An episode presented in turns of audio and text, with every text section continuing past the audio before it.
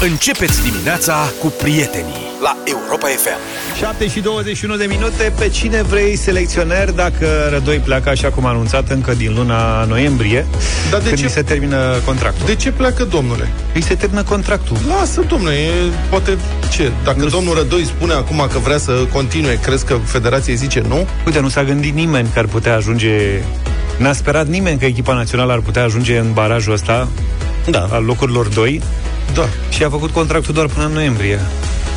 Păi, na, așa se face. Con- Adică el a avut contract să ducă naționala Păi, da, da. la euro, a ratat acel prim obiectiv, pe care nu i l-a impus însă federația. Am înțeles, dar puteau să aibă o, o clauză, o opțiune doar pentru federație, dacă se ajunge la baraj, să-l continue măcar cât e El barajul. a, a spus aseară că și dacă ar exista această opțiune, ceea ce înseamnă că posibil să existe, nu poate fi prelungit fără acordul lui Asta contractul. zic, opțiunea există, dar este cu ambele părți. Da, iar Rădoi a spus că el acum își dorește să preia și el o echipă de club, că vrea să antreneze în fiecare zi. A avut și dezamăgirile lui la echipa națională, pentru că a fost criticat în numeroase rânduri uh, atunci când echipa nu a avut uh, rezultate. A încercat să-și impună Acum ce vrei, na.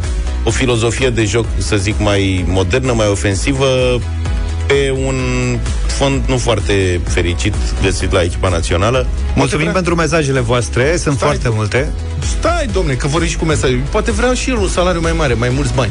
Că de la federație, nu se știu. câștigă bine și la fel. Cât se Și câștigă? iar Mirel are o situație, ca să zic așa, bună. Da. Nu e genul... Cât se câștigă? Se câștigă bani cu sutele de mii de euro într-un mandat. Ia. Uite ce zice fanatic. Fii atent.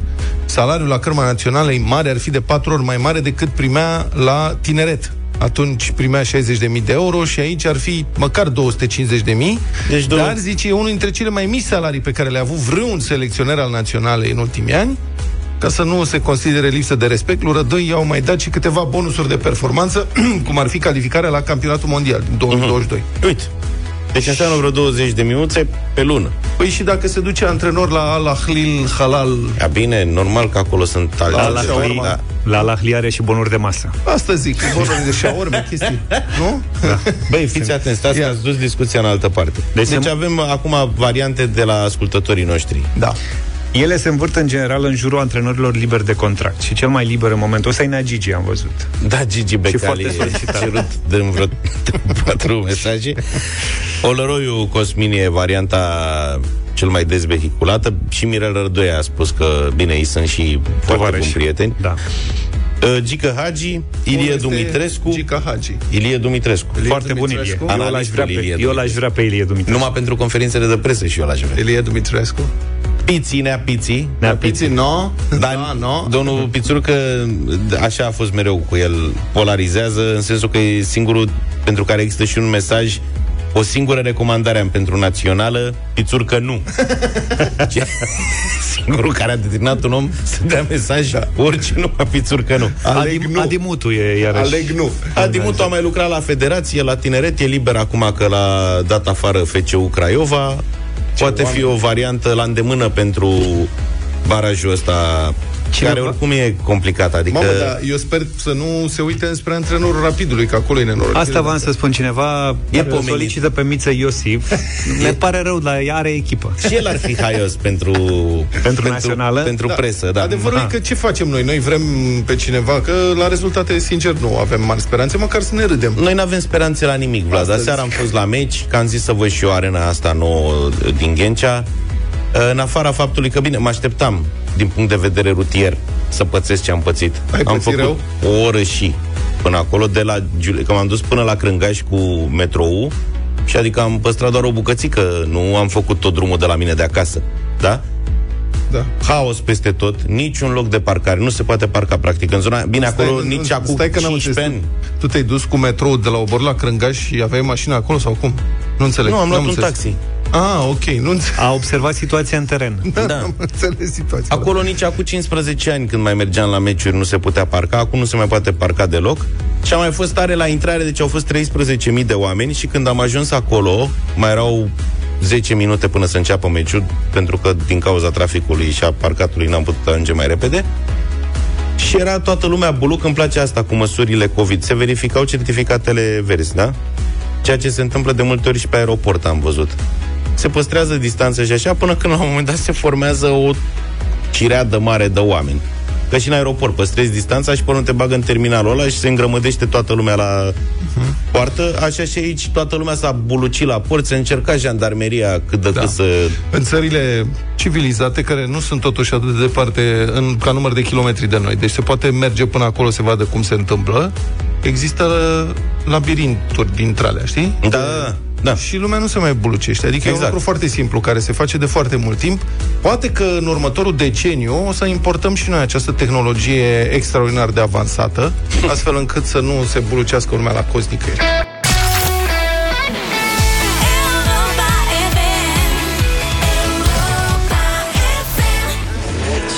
Nice to meet you 7 și 35 de minute Bună dimineața Domne, nu poți inventa România, semaforul din cea mai circulată și periculoasă intersecție din Neamț, la Girov, înțeleg, pe drumul spre Roman. Deci acest semafor a fost deconectat de la curent. Era acolo un semafor care mai încerca să mai regleze situația. De ce anume?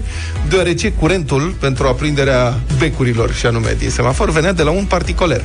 Mai apropiat de la un bar din apropiere. Deci era în priză la... Da, a băgat în priză la colegul de la bar.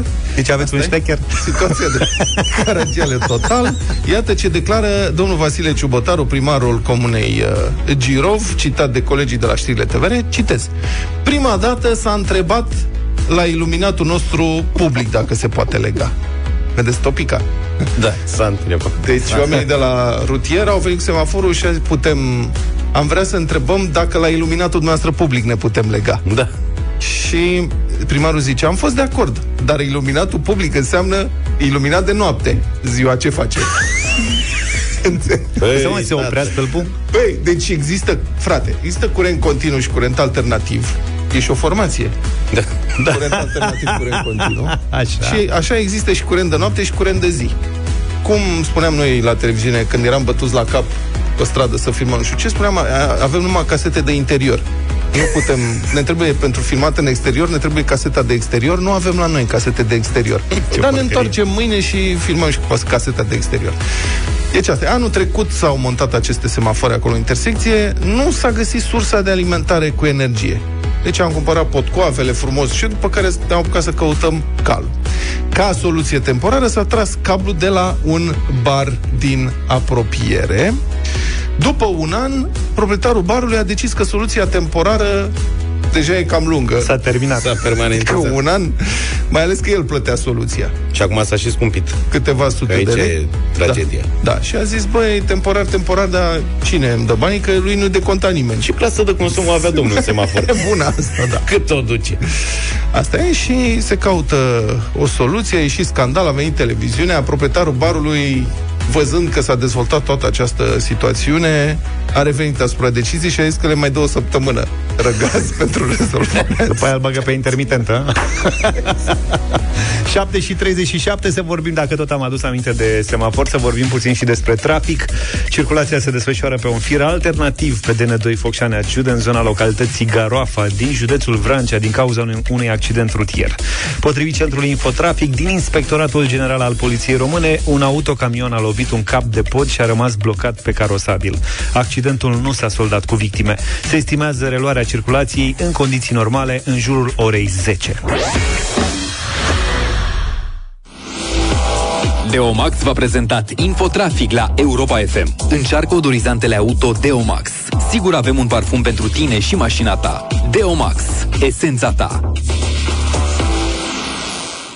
Deșteptarea morning show guys are real and they know what's going on where I live. Cu Vlad, George și Luca La Europa FM În rest, ce să râdem, glumim, dar ați văzut, situația prezintă umflături și e din ce în ce mai gravă. Poate că ați auzit la știri, sunt convins că ați auzit, că în urma consultărilor cu partidele de la Palatul Cotroceni, care au avut loc taman pe prânz. Cred că domnul Iohannis a fost cam nervos după prânz, că i-a stricat prânzicul. E o perioadă bună. Da. Deci domnul președinte Claus Iohannis l-a desemnat pe domnul Dacian Cioloș pentru formarea unui guvern.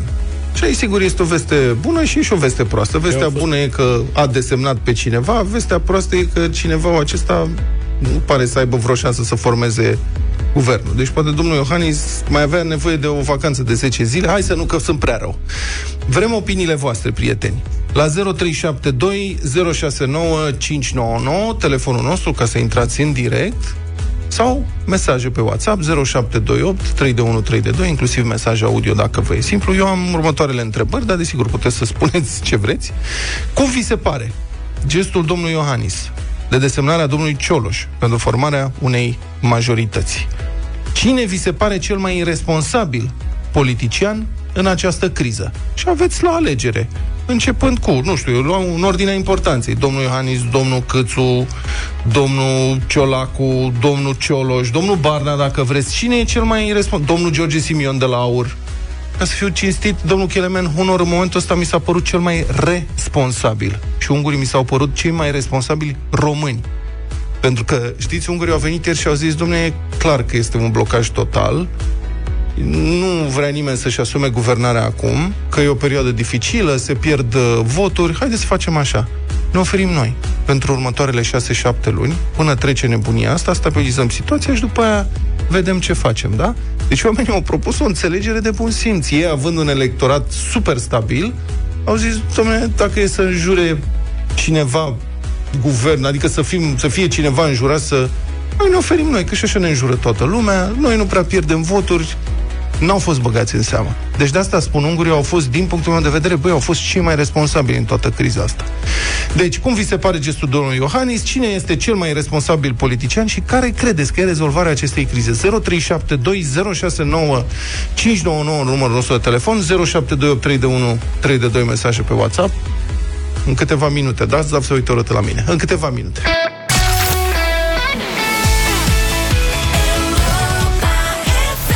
7 și 46 de minute ne-am întors. Așadar, președintele Iohannis l-a desemnat pe Dacian Cioloș pentru formarea unui nou guvern. Situația este următoarea. Matematica zice așa. Sunt 5 partide parlamentare, mă rog, plus grupul minorităților naționale. Nici o majoritate guvernamentală nu poate fi făcută cu mai puțin de 3 partide, dintre care unul mare. O singură excepție dacă PSD și PNL lucrează împreună. Așadar, Dacian Cioloș are nevoie ori de PNL, ori de PSD pentru a face o majoritate. Și, după nominalizare, PNL l-a luat la mișto pe Dacian Cioloș și a transmis să se ducă să-și facă majoritate cu aliații de la moțiunea de cenzură, adică PSD și AUR. Iar PSD a anunțat că nu îl va sprijini pe Dacian Cioloș și consideră că desemnarea lui e primul pas spre alegeri anticipate. Și în acest context, UDMR a zis că se mai gândește dacă are ce discuta măcar cu domnul Cioloș. Aici suntem și am acest, așadar aceste întrebări pentru voi. Cum vi se pare gestul domnului Iohannis de desemnarea domnului Cioloș? Cine vi se pare cel mai responsabil politician în această criză? Și care credeți că este rezolvarea? 0372069599. Vă ascultăm. Gestul domnului Iohannis este unul golănesc pentru că nu este unul real. Referitor la domnul Cioloș, eu am încredere în capacitatea lui intelectuală și ceea ce poate să facă, dar este mult prea diplomat pentru zilele noastre. Îmi închipui o, o dispută între uh, Cioloș și Șoșoacă. Deci este mult prea diplomat pentru, pentru ceea ce are nevoie Parlamentul României în momentul de față. Mulțumim! De ce prea bun? Hai să încercăm Ciprian. cu Ciprian. Bună dimineața! Bună dimineața, Ciprian! Neața. Bună dimineața, băieți. Te rog. Uh, prin desemnarea respectivă, domnul Iohannis l-a pus pe domnul Cioloș în situația de ai n-ai ninja tras la poartă. Uh, variantele sunt două. Fie va susține, uh, PNL-ul va susține guvernul Cioloș însă pentru o perioadă scurtă până se trece de iarnă și ca să-i pună în cârcă situația sanitară, criza prețurilor la energie. Fie varianta 2 uh, nu va trece și Iohannis va reveni cu propunerea Câțu. Uh, în ambele cazuri, uh, responsabilul îl văd atât pe domnul Iohannis cât și pe domnul Câțu. Oricum, situația e una complicată, că să nu uităm că nici PNL-ul nu se poate baza pe toate voturile din Parlament, că mai există și Aripa Orban acolo, care nu știm cum va ajuta. Da. Da, e corectă observația ta. Știți care e problema cu desemnarea domnului Câțu? E, aici avem...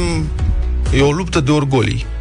Odată USR Plus spune nu mai putem lucra cu domnul Câțu, care ne-a dat afară și fără să ne consulte și nu putem colabora în felul ăsta cu el. Domnul Iohannis și domnul Câțu vor neapărat ca domnul Câțu să fie la Palatul Victoria. Dacă se merge în această logică, următorul pas, după ce Dacian Cioloș ori își depune mandatul, ori nu trece de votul Parlamentului, este încă o desemnare și apropiere de anticipate. Asta e, în, în, în America e un joc, se cheamă Play Chicken. Se joacă la Cacalma. Adică s- care clipește primul. Suntem... Deci, uh, Da, domnul da, da. Iohannis, la cum îl știu, nu cred că da, nu clipește cred că niciodată. clipește. Bun, și care atunci, care o să fie Dar în- deznodământ? În ce situație se ajunge la anticipate? Că nu mă pricep. Adică dacă... Păi, dacă două nominalizări nu trec de votul Parlamentului într-un anumit termen, cred că 60 de zile, atunci președintele poate dizolva Parlamentul. Am înțeles. Aici o să intrăm într-o criză constituțională teribilă. Pentru că formularea asta ambiguă din Constituție, imediat, știu că mai avem telefoane, imediat să explic asta domnului Luc. Uh, Desemnarea este poate dizolva. Deci domnul Iohannis poate să spună, știți ce, hai că să stăm noi cu un guvern interimar până vă hotărâți. Dar problema e că toate costurile acestei crize nu sunt plătite nici de domnul Iohannis, nici de domnul Câț. Domnul Iohannis nu mai are nimic de pierdut. Bă, dânsul e la al doilea mandat, ce? E, uh, își joacă acum doar rolul lui în istorie. Și mi-a dat că joacă prost. Dar costurile noi le plătim, asta este problema. Adică dacă ești președintele României, ai obligația nu doar constituțională, ci morală. Trebuie să f- cauți cu onestitate rezolvarea unei crize. Nu să faci nominalizări știind că nu duc la rezolvarea crizei, ci doar la prelungirea ei. Ce puțin așa văd eu lucrurile. Corect. Scuze că m-am lungit, uh, Marian, bună dimineața! Marian, te rog. Bună dimineața! Bună dimineața, da. Din punctul meu de vedere, Iohannis a procedat corect. Da. Sunt uh, trei partide care vor forma în continuare majoritatea. Unul va avea președintele, iar celălalt premier. Și asta va fi în continuare coaliția. Deci cum? UDMR, PNL, USR și minoritățile vor forma în continuare majoritatea parlamentară. Deci se reface asta coaliția este- asta, spui. Se reface coaliția. PNL-ul nu are niciun interes să provoace alegeri anticipate pentru că vor fi mari perdanți. Sigur. Au președintele, Deci tu ceilalți crezi că- vor avea premierul. Tu crezi că în mod serios, în mod serios, PNL și Claus Da. Iohannis Da. acceptă să cedeze funcția de prim-ministru? Da, pentru că nu au un cotro. La Ok. momentul actual nu au un cotro. Uh, uh, PSD-ul niciodată nu a fost uh, la guvernare în perioade de crize. Ok. PSD-ul a stat și a cules uh, roadele crizelor altor partide și atâta tot. Mulțumesc, Marian, pentru intervenție. Dan, Dan, bună dimineața! bună dimineața! Bună dimineața, mă auziți? Da, Uh, salut, deci nu sunt de acord cu ce a spus Marian din următorul motiv. Uh, în, în uh, general, uh, primul ministru dă partidul cu cea mai mare susținere populară de la momentul alegerii, iar asta este PNL. Irresponsabilitatea clar este a lui Iohannis. Numai o secundă, te întrerupt. Paradoxal, da. adică nu paradoxal. Cifrele arată că partidul cu cel mai mare număr de voturi la ultimele alegeri și cu cel mai mare număr de parlamentari este PSD. Este PSD-ul. Eu Nu vorbesc PNL. despre cei din coaliție. Pentru că la momentul respectiv PSD-ul nu a, put, n-a putut să formeze o majoritate și atunci s-a format o coaliție. O coaliție care ar fi trebuit să gu- guverneze în baza bunei înțelegeri. Mhm. În momentul în care ești coaliție, da și de la tine, lasă și partenerul de la tine, ca într-o căznicie. Nu Mhm. poți să susții punctul de vedere radical pentru că se destramă căznicia. Așa este și în coaliție. Da.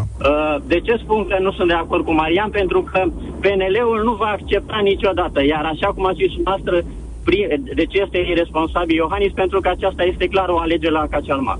Și atunci, care este ieșirea din această Ieșirea situație? este, ieșirea este o a doua nominalizare de la PNL, altul decât Câțu, pentru că dacă Florin Câțu va fi nominalizat și pe uh, USR-ul va accepta, atunci toată criza a fost inutil, pentru că ar însemna să se revenim Și la de un ce? guvern de trei partide cu, cu Florin Câțu uh, președinte, iar USR-ul este Și foarte de ce conștient ar fi că- așteptat uh, o situație limită pentru a desemna pe cineva de la PNL altcineva decât Florin Câțu? De, De ce ce? n-a Pentru făcut-o că acum? altfel... De ce? Pentru că ar fi însemnat să dea satisfacție imediat USR-ului. Deci o luptă de orgolii, cum ziceam. Ne oprim aici, că nu mai avem Mesaje? timp. Nu mai, nu mai e timp. Bine, poate continuăm și după 8 vedem. Bună dimineața, aștepta, ascultați deșteptarea la Europa FM 8 și 8 minute. La 8 și 8 minute. V-am promis uh, că o să continuăm discuția despre um, efectele desemnării lui Dacian Cioloș ca premier, mă rog, cu însărcinarea de a căuta formarea unei majorități pentru a obține votul de investitură. Să luăm opinia expertului. Acum la telefon este profesorul Andrei Țăranu, politolog. Bună dimineața, domnule profesor! Bună dimineața! Bun, s-a produs ieri această desemnare, care a venit uh, ca o surpriză, puțin se așteptau. Chiar și domnul Cioloș pare să fi fost luat așa prin surprindere. Care credeți dumneavoastră că sunt șansele domnului Cioloș de a contura o majoritate ca să obțină votul de investitură în următoarele 10 zile? Destul de mici sunt uh, până acest moment, cel puțin, așa cum am văzut reacțiile de aseară ale partidelor politice, cu excepția UDMR-ului, niciunul dintre partide nu și-a arătat uh, interesul, dorința de a începe negocierile cu domnul Cioloș. Acum, uh, pe de altă parte, sigur că asemenea reacții erau oarecum de așteptat, pentru că PNL-ul se aștepta probabil să existe o tergiversare din partea președintelui și, cum spuneați dumneavoastră, măcar au dat impresia că sunt luat prin surprindere, uh, iar uh, cei de la PSD, după cum știți, au cu tot o altă agendă și anume impunerea alegerilor anticipate. Ori venirea uh, numelui domnului Cioloș uh, îi pune în situația de a se trezi peste 10 zile, 9 începând de astăzi, uh, să uh, se aștepte la o posibilă revenire în, uh, ca desemnare a domnului Câțu, ceea ce evident i-ar pune într-o situație și mai complicată și enervaș și mai mult. Cei de la AUR sunt foarte fericiți,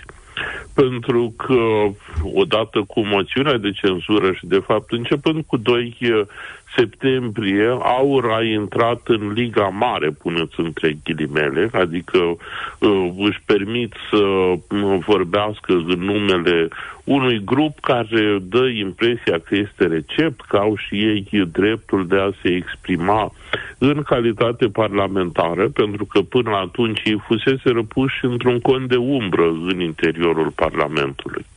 Și astfel toată lumea, cel puțin, este în uh, zona declarativă. Uh-huh. Din fericire, săptămâna e lungă, așa că vom vedea până vineri ce și cum uh, se va alege din această uh, desemnare. Bun, acum, domnule profesor, eu aș vrea să revin un pic la gestul domnului președinte Iohannis. Iată, în decembrie anul trecut, după alegeri, da? când trebuia să facă o desemnare din nou, în urma alegerilor, iată ce declara domnul Iohannis, după prima zi de consultări la Cotroceni, atunci, deci, practic, situația cum ar veni de ieri. De iată ce spunea atunci. Citez. Am avut astăzi, adică 14 decembrie 2020, o primă rundă de consultări cu formațiunile care vor fi reprezentate în noul Parlament. Această primă rundă de consultări a dus la un schimb de opinii bun între partide și mine, însă pot să spun că astăzi nu sunt încă întrunite condițiile pentru desemnarea unui candidat pentru a forma un nou guvern. Am primit uh, chiar câteva propuneri, însă cred că este nevoie de cel puțin încă o rundă de consultări până când lucrurile se cristalizează. Am încheiat citatul. Ieri, ieri, ieri, adică s-or fi întrunit condițiile astea, s-or fi cristalizat lucrurile. De ce credeți că a făcut domnul Iohannis această desemnare, care totuși nu pare să aibă șanse? Da. 1. Ceea ce spuneți dumneavoastră se petrecea imediat după alegeri. Atunci legitimitatea partidelor și uh, a noului parlament era mult, mult mai mare. Pe când această desemnare se face în urma unei moțiuni de cenzură care au condus la căderea unui guvern pe care, fără discuții, președintele Iohannis îl simpatiza, cel puțin dacă nu îl susținea din tot sufletul. Și asta s-a văzut la congresul din 25 septembrie. Pe de altă parte, uh, domnul Iohannis, așa cum a și declarat de altfel, uh, vrea să se retragă din jocul partidelor. Și domnia sa probabil că are simțit, inclusiv uh, din social media, din comportamentul televiziunilor și a unei părți din societatea civilă, că a intrat prea mult în spațiu politic, un spațiu cu care domnia sa, deși președinte, nu prea este obișnuit. Bun, dar dacă Motiv jocul pentru... partidelor este blocat în momentul ăsta, nu credeți că este obligația dânsului sau n-ar, n-ar fi obligația dânsului Ar constituțională și morală să încerce prin orice fel de mijloace raționale și oneste deblocarea acestui joc? Acum, vedeți, probabil că domnia sa are un joc, și anume venirea domnului Cioloș, care nu este atât de surprinzătoare după ziua de ieri, uh, îi permite domnului președinte să îl propună din nou pe domnul Câțu n-ar fi putut să o facă ieri, pe când acum, după ce a fost o desemnare, un prim-ministru care nu își va găsi probabil majoritatea, îi va permite să îl propună pe domnul Câțu și respectiv să ceară PNL-ului să încerce să refacă coaliția și atunci, și atunci, probabil, se va implica mai mult. Pe de altă parte, constituțional, președintele doar așteaptă o, o propunere din partea partidelor, partidului, care reușește să facă o majoritate sau care spune că uh, poate să facă o majoritate. Și domnul uh, Iohannis pretinde că așa a înțeles gestul domnului Cioloș care s-a autopropus în calitate de președinte a USR-ului că va reuși să facă negocieri și să facă o majoritate. Nu e cam Deși, formalistă interpretarea asta într-o situație în care în România mor 2-300 de oameni pe zi într-o criză aproape umanitară? E formalistă, fără discuții. Pe de altă parte, e și pragmatică, pentru că o altă soluție politică nu ar fi existat cu excepția momentului pe care dumneavoastră l-ați amintit, a președintelui care a desemnat practic înainte de a se fi consultat chiar partidele uh, un, uh, o structură conducătoare, eliminând practic PSD-ul de la uh, guvernare. Asta s-a întâmplat anul trecut când a spus că avem formula câștigătoare prin PNL, USR, UDMR. Oamenii nici nu aveau desemnat un prim-ministru și deja uh, se știa Iată. care va fi coaliția la guvernare, uh, dar care, cum ați observat, nu i-a prins bine din punct de vedere politic și al uh, susținerii în rândul societății. Acum președintele nu prea mai poate să facă aceeași formulă. Nu mhm. mai poate să se implice fără să riște să rămână aproape complet abandonat pe scena sociopolitică din România. Probabil da. ăsta a fost motivul pentru care a recurs la formalism. Bun, da, jocul ăsta în care ar putea să-l desemneze din nou pe Florin Câțu nu vi se pare un, un poker fără cărți în mână, adică nu vi se pare ca cealma? Pentru că acolo singura lui, singura, singurul joc ar fi amenințarea cu anticipatele. Dar PSD da. și AUR sunt interesate de anticipate în momentul ăsta, pentru că ar fi în câștig.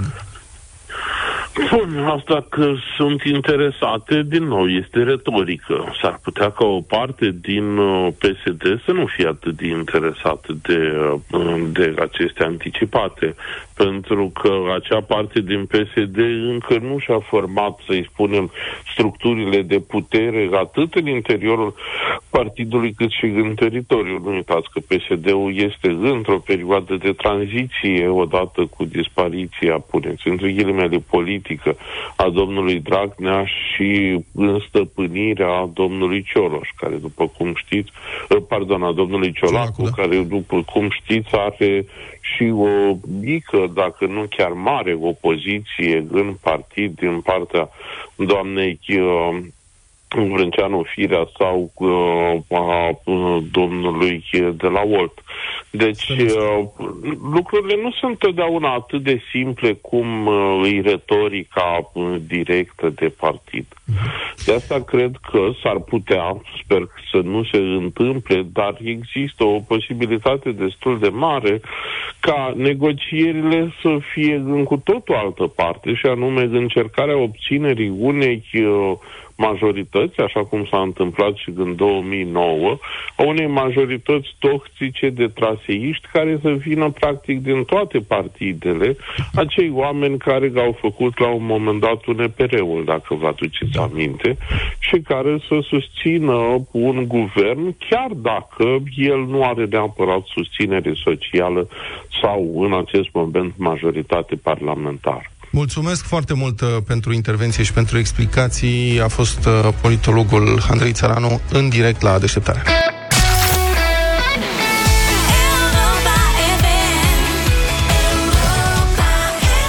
8 și 25 de minute Ne-am întors pentru bătălia hiturilor Astăzi piese disco Cea mai disco dintre toate E prima propunere E reprezentativă Copacabana după Copa o, cine? Copacabana După o idee venită chiar la hotelul cu același nume De la Rio de Janeiro Ca să spun așa Barry Manilow este propunerea mea din această dimineață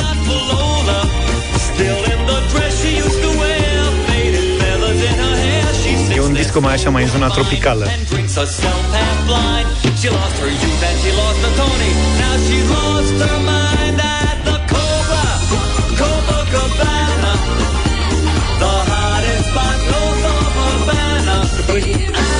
Cântă la karaoke sau ceva? Că așa mi se pare. E reorchestrată, disco. E versiunea mai disco a piesei. Piesa oricum e un pic disco. Asta e mai mult disco. E ușor disco, da. Plus că e destul de veche, toate piesele din perioada aia. O să vezi și la următoarele. Ia. Ia ce? Copacabana e 0372069599. Eu propun ceva similar. Tony Esposito ca limba de lună.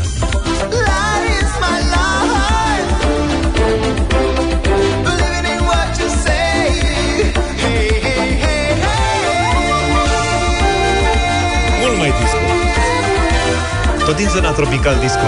Da? Italian. Italian tropical disco. Se cheamă Italo Disco. Italo Disco. Da. Deși ritmul ți-ar duce cuvântul America de Sud. Disco spaghetti. Ia. Da, da, da. Vezi? Ăsta e ritm Italo? E, e ceva frumos. E mai mult metal.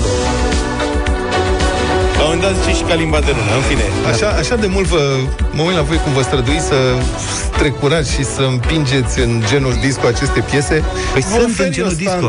Vă ofer eu standardul disco. Dacă vă, oricine a intrat vreodată într-o discotecă și a văzut globul cu o oglinjoară pe deasupra care se învârte, Cine știe se la glob? Cool and the Gang Celebration.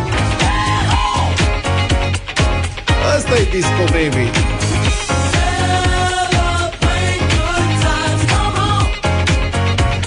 It's a celebration.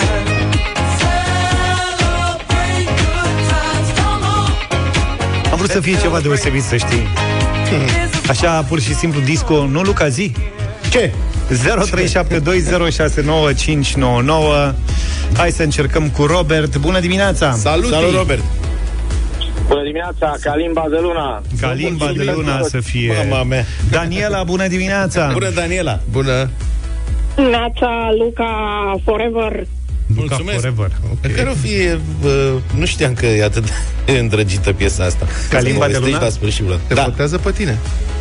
Te-a votat pe tine, Da. Daniela. da, eu sunt cu piesa ca limba de luna. Mariana, bună dimineața! Bună, Bună, Mariana! Bună dimineața, voi vota cu Vlad. Vă Iată. mulțumesc foarte mult. Păi și Am luat un Copacabana vot. nu vrea nimeni? Nu. Eu vreau, mi-e place. Bine. Lupu, bună dimineața! Salut, Salut. Lupu! Bună dimineața, cu Vlad. Să trăiți celebrațiune. Celebrezi. Cool and the gang. Maria, dăm tu un vot măcar. Bună, Maria. Maria, bună, Bună. dimineața! Bună dimineața, cu Vlad Celebration, mersi. Celebration. Avem timp de poveste? Da, da. Da, avem timp. Avem Zi, Vlad, timp? cu calimba de Când lună. am terminat uh, liceul, s-a organizat o mare petrecere în sala de sport, cum se făcea, nu știu ce, și acolo am avut posibilitatea să votăm liber. A fost prima dată în viața mea când am votat liber, se întâmpla în 86 și singura până în 90 ceva, când s-au votat piese. S-a făcut un top și s-au votat piese. Și în final au intrat ca limba de luna și Illusion de la Imagination. Și a câștigat asta, ca limba de lună. Vezi de ce... Deci am avut piesă finalistă. Da, eu am votat Colilan. Tu ai avut piesă, da, suntem finaliști. Exact. ai câștigat. 8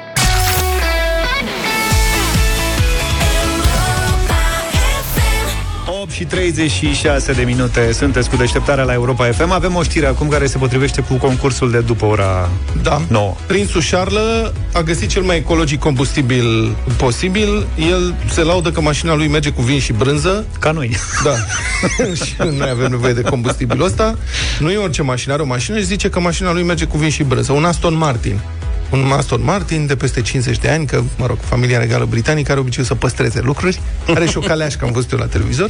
Uh, a dat un interviu la BBC în care a vorbit despre schimbările climatice și, mă rog, uh, realizatorul l-a întrebat la un moment dat, zice, da, da, știu că ești uh, pasionat de mașini și îți place să mergi. Da, a zis prințul Charles, dar eu am grijă de mediu pentru că uh, și-am modificat mașina să funcționeze, citesc cu vin alb englezesc și cu zerul care rămâne după ce face brânză.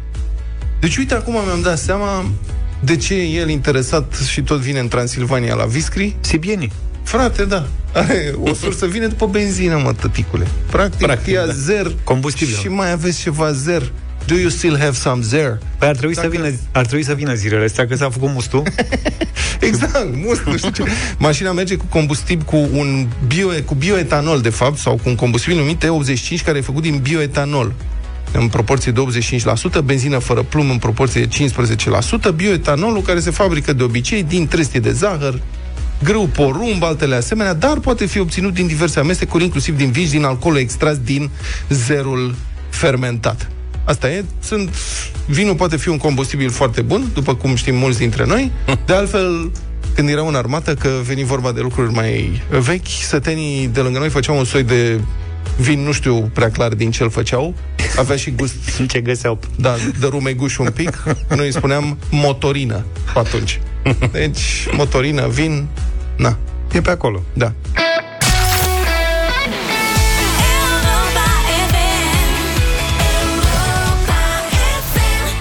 Cover Me in Sunshine Ce copilărie frumoasă are puștoaica asta a lui Pink Ok. Să cânți cu mami pe scene mari Noi, puțin lucru Da, apropo de copilărie, vrem să vă provocăm la un joc. Hmm. Să ne sunați la 0372 069599 și să ne spuneți ceva din copilăria voastră, un obiect sau un joc sau un obicei, ceva de genul ăsta, despre care copiii de azi nu știu nimic, nu înțeleg despre ce este vorba. Sunt inspirat în jocul ăsta, în invitația asta, de un mesaj pe care l-am văzut pe Twitter, de la o fată pe care nu o cunosc, Alina, o cheamă Alina Zuz, și care au pus această întrebare și au obținut o mulțime de răspunsuri foarte interesante. Uh-huh. 0372069599 Ce anume din copilăria voastră este acum, sau ar fi acum, complet necunoscut copiilor de azi? Practic un termen de neînțeles pentru copiii de azi. Da. Părinții de azi se plâng că odraslele lor nu mai socializează, nu mai ies afară, dar bun, s- s-a schimbat și lumea foarte mult. Ai găsit o mulțime de lucruri care nu mai există, de jocuri care nu mai există. Dacă eu spun pognitoarea din cheie acum, pognitoarea din cheie e ceva ce copiii, adică nu ar înțelege cum. O cheie, nu o ială. Cheie, da, e obișnuită, Da, da, da. de care, în, în care puneam gămălii de chibrit, fosfor de la, un cui și în spate îi puneam un ampenaj. Și era foarte periculos. Da, foarte periculos. Și o aruncam în sus și când cădea undeva... Noi făceam din asta șoc, cu o piuliță și două șuruburi. Iată. Da. Mie și nu o mi-a ieșit pungă legată niciodată. de unul dintre șuruburi. Exact. E mai bine așa e- decât cu cheie. Mai- Cu cheia sună mai, E mai greu de periculos. pus în practică. Da, Nici mie sigur nu că ieși, nu mi-a ieșit niciodată, dar pocnea foarte tare. Erau, ex- eu sunt convins că există un Dumnezeu al copiilor. Da. N-am niciun fel de îndoială. Pentru că am, am riscat atât de mult în copilăria mea și culmea, n-am, n-am ieșit din copilărie mutilat sau... Și toți copiii făceau o grămadă de drăcii și cu Da, toate da. astea supraviețuiau. Ceva. Cristi, ești în direct. Bună dimineața. Salut, Bună dimineața. Bună dimineața! Nu Zine știu ceva dacă- din copilăria ta de neînțeles pentru copiii de azi. Pârt! Ce e ăla? Pârt! Nu știu dacă ați auzit de jocul ăsta. Nu. mă rog, am, știm altceva, da. E, la final e cu ț sau La cu... noi, e- deci la noi în, în județul Bacău, unde am uh, crescut eu la Onești, așa se numea, deci a, numele ăsta l-avea. Și cum Era se un jucă? joc care trebuia să facem, uh, deci puteam să jucăm patru persoane în jocul respectiv. Pe scurt, te rog. Trebuia să, trebuia să facem două găuri în pământ, câte un băț și în spatele nostru stătea cineva cu câte o minge. Și când arunca mingea, trebuia să atingă bățul, trebuia să atingă mingea respectivă. Și când a atins uh, mingea respectivă, trebuia să mergem până când ridica la mingea, trebuia să atingem bețele să le punem în gaură. Na. Complicat. Mulțumim tare mult, Cristi. Daniel, bună dimineața. Salut. Salut! Daniel. Alo? Da. Bună dimineața. Spunem, ceva ce copiii de azi nu mai știu sau nu înțeleg. Păi, sunt, uh, cred că sunt multe. Zi una.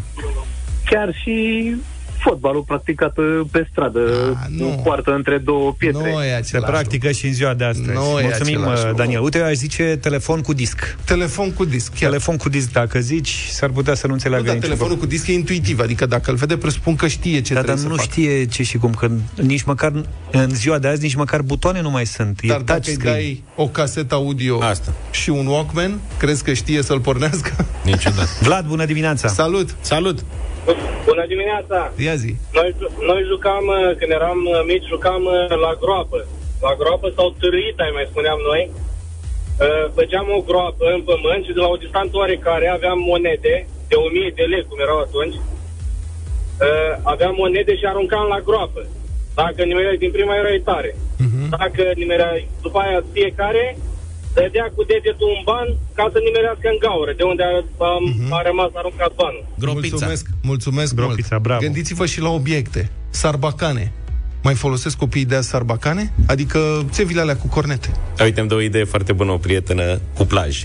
Cu plaj, Cu plaj, da, cu plaj. mamă, cât de Asta tare. cu plajul chiar e greu de explicat. Da, și când vor fi adulți. cum explici cu plajul acum? Da, ia ridică tu Androidul și... Hai, închideți!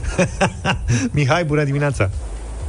Bună dimineața! Salut! Deci primul lucru care îmi vine în minte este cheia legată de gât, dar asta nu e interesantă. Ar Cheia fi legată- tuburile cu carbid, Da? Mamă, cele deci periculoase. dispersari care Da, pocneau da, da, da, da, dozele. da. Mama, da. alea făceau rău de tot. Și, da, am așa o nostalgie. Eu am crescut pe malul Dunării, la țară. Da. Și fiecare zi începea la ora 10, așa, ne adunam toți în centrul satului. Asta undeva de la 13 ani în sus.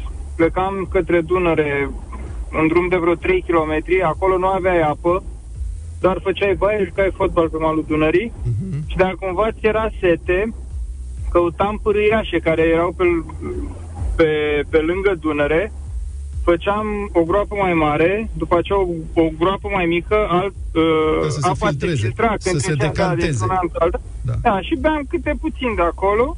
Da, fascinant, fascinant că puteai să... Și eu mi-aduc aminte, am băut dintr-un izvor la munte odată. Astăzi n-aș mai avea curaj Din să fac izvor asta poți să niciodată. faci chestia Băi, asta. n-aș recomanda nimănui să facă asta. Era un pârâu pe undeva și am băut. N-aș încerca asta niciodată. acum. Claudiu, bună dimineața! Salut, Salut. Claudiu! Bună dimineața, bună dimineața, dragilor. Salut! Uh, eu pot să-mi aduc aminte din copilăria mea de, nu știu dacă voi știți, în uh, Craiova, în Oltenia, uh, se practica un joc, uh, Tije se numea. Uh, ce făceau? Uh, aveam uh, fa- fațetele acelea de cutii de chibrite. Da, fiecare, era mai mulți copii, ne strângeam mai mulți copii, fiecare avea un anumit număr de fațete din acelea de cutii, de chibrite, le puneam într-un, făceam un cerc pe asfalt, le puneam toate acolo și cel care aruncam de la o anumită distanță cu diferite obiecte. Știu acest La joc, un- erau multe interpretări. Apropo de cuplaj, mesaj de la un amic, zice, acum cuplajul există de fapt pentru toți. Este legiferată obligația operatorului de telefonie de a acorda acces cuplajului la discuțiile tale. Ah, bravo, bravo. Mulțumim pentru mesaje, mulțumim și pentru telefoane. Cred că ne trebuie ceva mai mult uh, timp pentru discuția asta.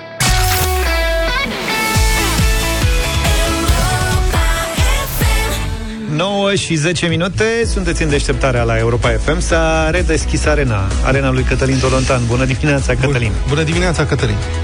Bună dimineața! O știre a scurcircuitat ieri uh, mirarea națională când uh, comuna Jina a ieșit în fața uh, României, drept comuna din Sibiu cu cele mai puține vaccinări și mai ales cu următoarea declarație a primarului. Primarul întrebat uh, de ce sunt atât de jos în, în zona vaccinării, uh, mai puțin de unul din 20 de oameni sunt vaccinați acolo. Uh, El a spus uh, că nu are ce să facă, pentru că pur și simplu există oameni care nu cred în COVID, nici măcar când își îngroapă uh, rudele, oamenii din familie. Și ne gândeam că uh, dacă nu ne pasă de viața noastră, în multe dintre situații, dacă nu ne pasă, nu prețuim, nu valorizăm viața oamenilor mai vârstnici din, din familiile noastre, mm, cum reacționăm când cei afectați sunt, uh, sunt de o suferință sau alta, sunt chiar copiii noștri? Uh, La ei ne gândim atunci și uh, colega de la Radio România Actualități, jurnalista Mira Gomboș, a scris astăzi în Libertatea O istorie reală, protejând numele copiilor însă, care s-a întâmplat a început, de fapt, săptămâna trecută în București. Într-o școală era 9 dimineața, săptămâna trecută, într-o clasă primară a unei școli din uh, nordul sărac al uh, orașului, uh, nord-vestul orașului. Învățătoarea preda matematică copiilor și femeii uh, de la catedră i-a sunat telefonul. La celălalt capăt, cu voce s-a recomandat ca fiind uh, psihologul unui spital din capitală. Omul s-a scuzat și a spus că nu a găsit pe nimeni altcineva în contactele pe care pacienta le lăsase decât numărul respectiv de telefon, pentru că pacienta era mama unui băiețel din clasă și în același timp tatăl uh, băiețelului era și el internat de COVID în, în același spital și practic apelaseră, lăsaseră unul dintre contactele uh, acesta care răspunsese. Femeia a răspuns în oră, profesoara. Și a spus că, din păcate, mama uh, băiețelului a murit și că nu știe altfel cum să ajungă la familie informația la cei doi copii, aveau doi copii. Mama avea doi copii și învățătoarea pur și simplu a încremenit uh, pentru că nu există proceduri pentru o învățătoare aflată într-o, într-o astfel de situație, cum să comunice uh, băiețelului. Uh, a închis telefonul, a oprit ora, l-a rugat pe băiat să, să vină la ea, a avut o discuție așa, a reluat ora, a rugat-o pe, l-a rugat pe băiat să, să, să o cheme pe sora lui la școală, băiatul confirmându-lui că ei sunt singuri acasă pentru că atât mama cât și tatăl sunt, uh, sunt bolnavi de COVID în spital. Uh, duși acasă de cei de la școală au reușit să găsească și o rudă și au comunicat până la urmă rudele uh, copiilor faptul că nu mai au mamă. Asta s-a întâmplat săptămâna trecută. Din păcate, ieri, ieri seară, a venit și vestea uh, dispariției tatălui în spital, mort de COVID. Cei de copii sunt practic fata, nu o să-i dau vârsta, undeva până în majorat, uh, băiatul mult mai mic, la jumătatea vârstei.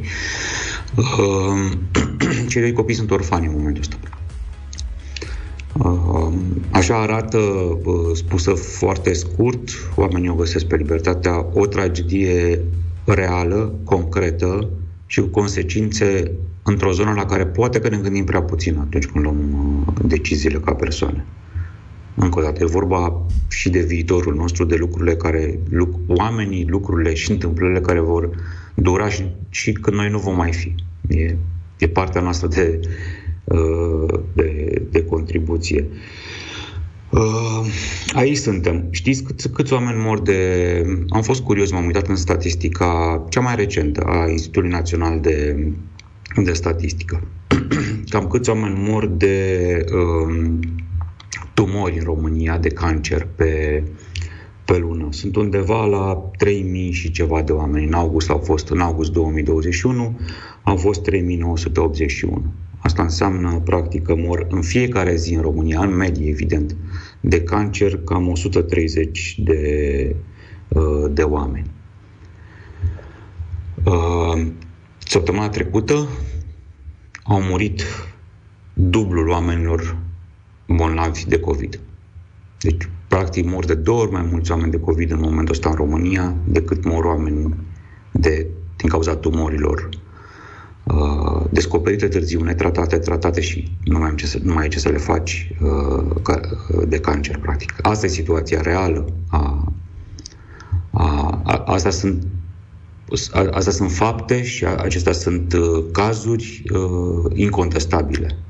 Aici, aici suntem în momentul ăsta și față de aceste cazuri și oameni și cifre și întâmplări ar trebui să, să, să reacționăm. Mai spun o dată, România, care are dintre cei mai mulți oameni care mor de cancer, a ajuns să moară de do- au ajuns să moară de două ori mai mulți oameni de, de COVID decât de cancer în, în aceste zile. Da, se, se poate contextualiza în multe feluri. La cutremurul din 1977, un eveniment traumatic care a traumatizat generații întregi, care este încă în memoria foarte multor români, au murit 1500 de oameni. La da, accidentul aviatic de la Balotești au murit cât 72, parcă dacă mi-aduc aminte bine. La accidentul din Muntenegru, accidentul auto din Muntenegru din 2013 au murit 18, s-a declarat doliu național. Astăzi mor între 2 și 300 de oameni pe zi din cauza unei boli, evitabile în mare parte prin vaccinare sau prin respectarea elementară a, a măsurilor de prevenție. Dar a, cum îți explici, Cătălin, această nici nu știu cum să-i spun, parcă e un, parcă e un cult. Uh, o să fiu... E o închidere o față de realitate scurt. pe care nu da. știu să mi-o explic. E Pentru realmente o, dacă... un, o închidere uh, psihologică față de realitate. Vă amintiți uh, acel moment care a circulat și oamenii îl găsesc pe internet în care un tir evită în ultimul moment o bătrână da. care traversa strada într-un sat din România? Da. Bun, bătrâna salvată, televiziunile se duc să obțină de la ea o declarație și ea spune, a, n-am avut nimic. Ce căuta el pe strada mea? Șoferul fiind absolut erou, pentru că a da. tras de volan în stânga, a dita mai tirul și a evitat, a intrat și într-o casă da. uh, un pic cu tirul, practic a evit- femeia murea. Dacă ea nu-și prețuiește viața în fața unui asemenea, evi- unei asemenea evidențe care a fost drobită pur și simplu de tirul respectiv și a spune, a, n-aveam absolut nimic, sunt sigur că, sigură că nu pățeam nimic, Uh, răspunsul este ăsta. Uh, nu ne prețuim viața și ne prețuim din viața noastră, cu atât mai puțin suntem în stare să ne prețuim, să prețuim viața, uh, viața celorlalți. Asta este problema, pentru că, știi, bătrâna respectivă murea ea acolo. Dar în momentul în care te îmbolnăvești pentru că pur și simplu refuzi realitatea faptului că trăim într-o epidemie cu un virus periculos și care omoară o mulțime de oameni, din păcate, ajungi să îi îmbolnăvești și pe alții. Adică nu e doar răspunderea ta, nu e doar, uh, cum să spun, nu-ți faci rău doar ție. Dar oare cum să simt părinții care își îmbolnăvesc copiii și copiii ajung în spital?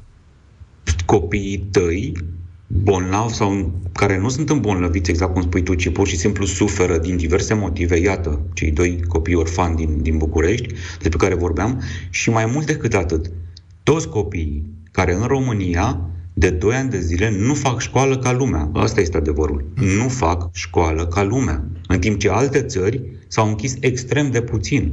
Oricum aveam un decalaj de educație uriaș față de țări. Oricum îi trimiteam pe copiii noștri, uh, generic vorbind, în situații defavorizante față de copiii din alte țări.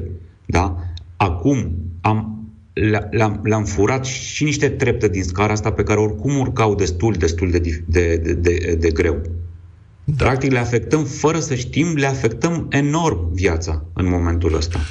Mai avem mai... puțin și va fi al treilea an în care nu se va face școală. Da, și decalajele nu vor face decât să... Îmi pare rău că suntem atât de negativi în dimineața asta, dar sunt sunt uluit de această inerție a societății românești, cea mai grăitoare ierarhie a înapoierii uh, României uh, este, iată, în acest grafic simplu, care arată nivelul de vaccinare al țărilor din Uniunea Europeană. Și vezi cum începând din vest spre est scade nivelul de vaccinare. Iar noi și bulgarii suntem pe ultimele locuri. Adică România Iar și în Bulgaria... privința morților, din păcate, da. am trecut deja pe bulgari. Suntem pe locul 3 în lume ca mortalitate în ultima săptămână și pe locul 1 în Europa. Pe locul 3 în lume. Numai două state din Caraibe sunt peste noi ca mortalitate. Bun, uh, mulțumesc Cătălin, îmi pare rău, dragi ascultători, știu că este un matinal, ar trebui să fie cu bună dispoziție, dar uh, mai râdem într-adevăr, glumim, dar nu putem să ignorăm realitatea, totuși, în permanență. Suntem într-o criză teribilă, din multe puncte de vedere și cred că va trebui să ne gândim și la asta, nu doar să ne destindem. In the morning, deșteptarea. Every morning. În fiecare zi la Europa FM.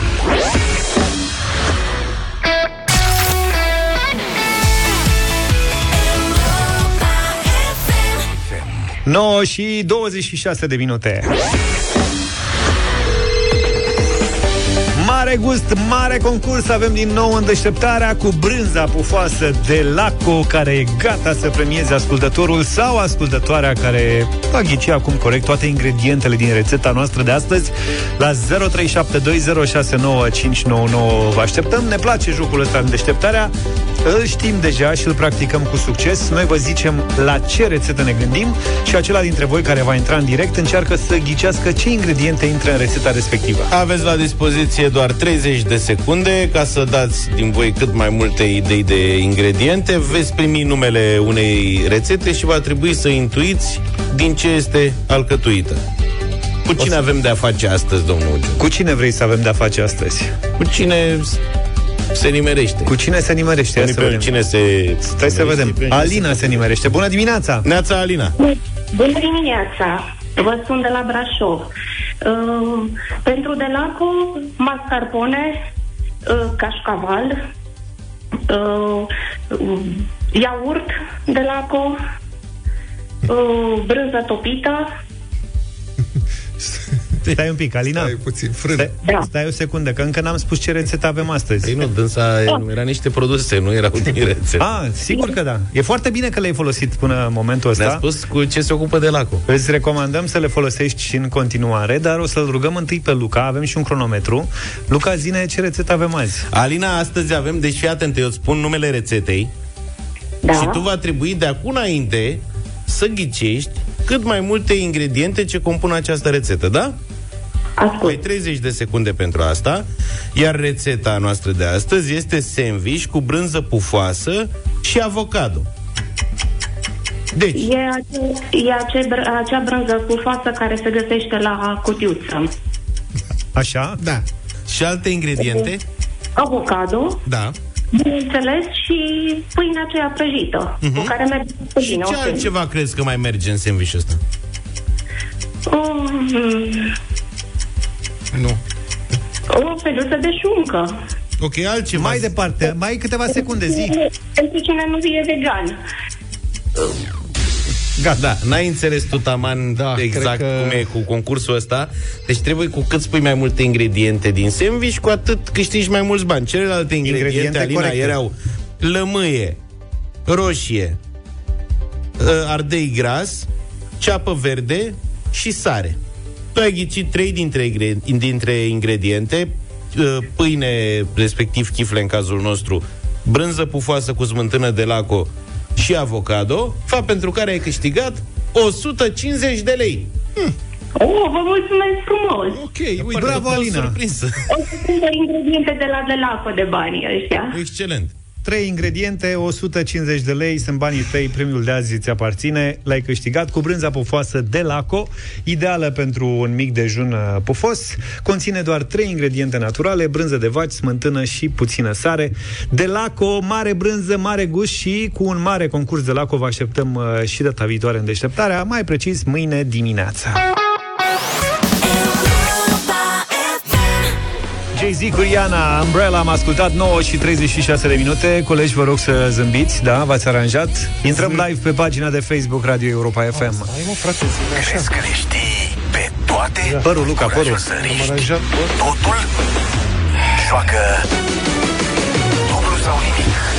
N-ai fixativul la tine. Nu m-am dat cu anticearcă, că am fost la meci, m-am culcat mai târziu.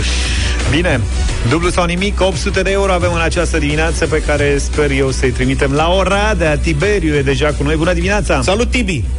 Bună dimineața! Bine ai venit! Bine v-am găsit Ce faci? în drum către servici. Ai tras pe dreapta? Da, da, Bravo. stau în dreapta. Stai în dreapta. În stânga e doamna? Să, să și mutat. Nu, nu, E domnul. domnul. E domnul. Cine e domnul? Să fiți fericiți, nu mai pune întrebări indiscrete. așa. Vezi? Câți eh, domni sunt prin preajmă? Doar domnul din stânga? Da, da, Am colegul. înțeles. Deci sunteți doi. Să Bravo, fie Tibi. atent și colegul... Cum îl că cheamă poate pe îți dă colegul? mână de ajutor. Cum îl cheamă Liviu. pe colegul? Cum? Liviu. Liviu, Liviu. Îl avem și pe Liviu cu noi. E bine de știut. Și cu ce vă ocupați, Tibi? Uh, sunt uh, șef de laborator. Conduc un laborator de fizico-chimice. Maica mea... Gata, hai că începem. Să trăiți. Începem. Deosebit respect. Ai ceva din domeniu?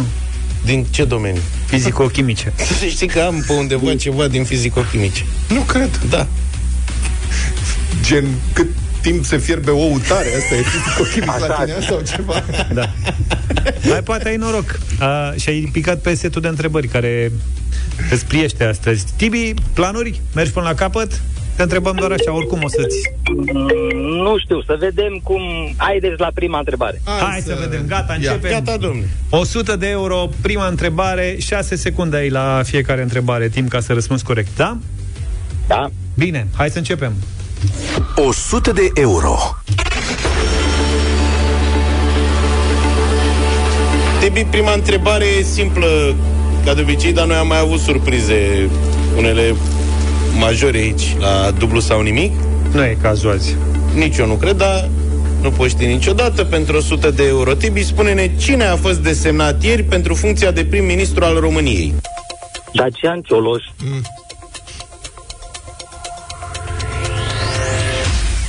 Da.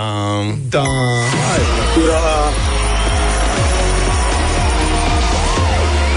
Bravo! Tibi, ai 100 de euro deja în dimineața asta. Eu sunt curios ce faci acum, pentru că am simțit că în funcție de prima întrebare o să-ți faci strategia pentru restul concursului. A, așa. Păi mergem mai departe. Nu-i rău. Mergem mai departe acum sau mergi până la capăt? A. Păi, e, dacă mă întrebați cine l-a desemnat pe Cioloș, mergem până în capăt. Cine l-a desemnat pe Cioloș? nu știu, vă spun pentru 200 de euro. Bine. Întrebare Îi dai pentru tu 200... 100? 100 de ce? De euro, să-ți spună cine l-a desemnat. nu, nu, nu, nu. Nu vrea Tibi. Îi, îi dăm 200 dacă mergem mai departe pe Nu întrebarea pe care o lansează Luca. Mergi, da? Da, da. 200 de euro. Ai auzit mai devreme indiciu despre domeniul de astăzi? Nu. Mm. Din păcate. E, ideea e că era vorba de o întrebare din domeniul culinar. Așa. Și a venit. Gătești? Ah, Liviu? Sandwich. Mm. da. Liviu gătește, gata, fii atent că Liviu gătește. Nu, nu pare convins, dar nu are încredere că Liviu gătește. Tibi, fii atent. Pentru 200 de euro la dublu sau nimic, spune-ne din ce se face borșul, zeama folosită în mod special la acrirea ciorbelor.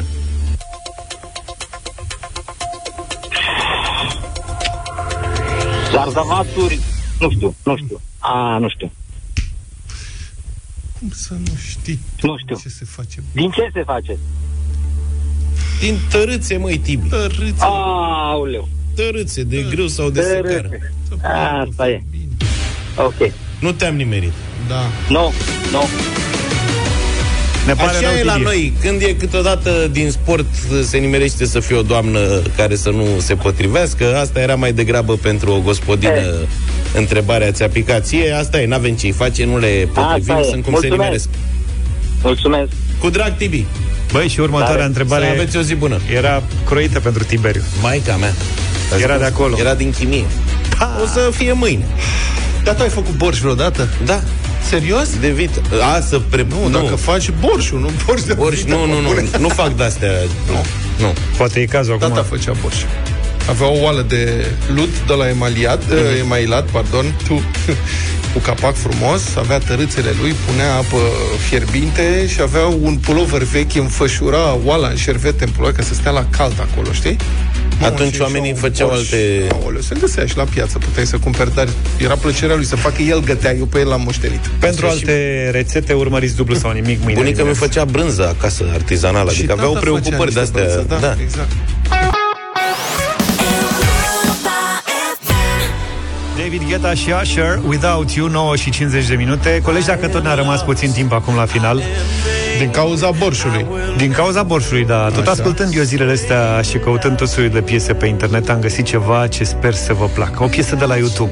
Ok. Dar nu cântată de YouTube, ci de Aoleu. un domn pe care îl cheamă, eu îi zic Rogelio Douglas. Acum nu știu, tu vorbi în spaniolă, probabil că... Păi toată- Douglas nu e nume spaniol. Da, și Junior. Se referă la piesa I Still Haven't Found What I'm Looking For. e o variantă gospel. Gospel. Cum n-ați auzit până acum. Fiți atenți.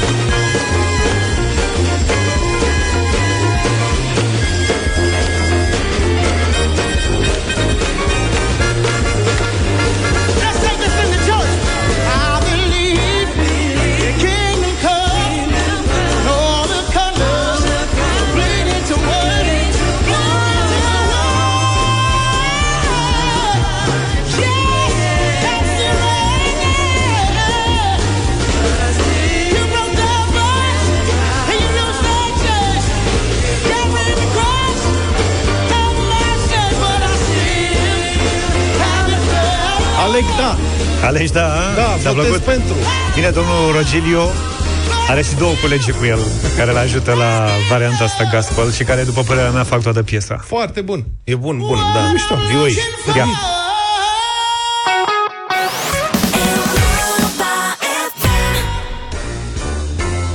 Scorpions niciodată nu poți să fac așa. Bine, suntem la final de emisiune, altfel... Dragi antreprenori, să știți că a sosit uh, momentul, un moment dedicat vouă, pentru că știm că sunteți stresați și alergați. Vă oferim un remediu. Nu, nu e vorba de un uh, masaj gratuit, e chiar mai bine decât atât. Este fix ce aveți nevoie pentru afacerea voastră. Pastila antistres pentru antreprenori oferită de ING Fix, pachetul de cont curent cu costuri fixe care îți ia grijile bancare de pe cap. Așadar, după știrile Europa FM, așa cum v-am obișnuit, pastila antistres pentru antreprenori. Deșteptarea cu Vlad, George și Luca. De luni până vineri, de la 7 dimineața, la Europa FM.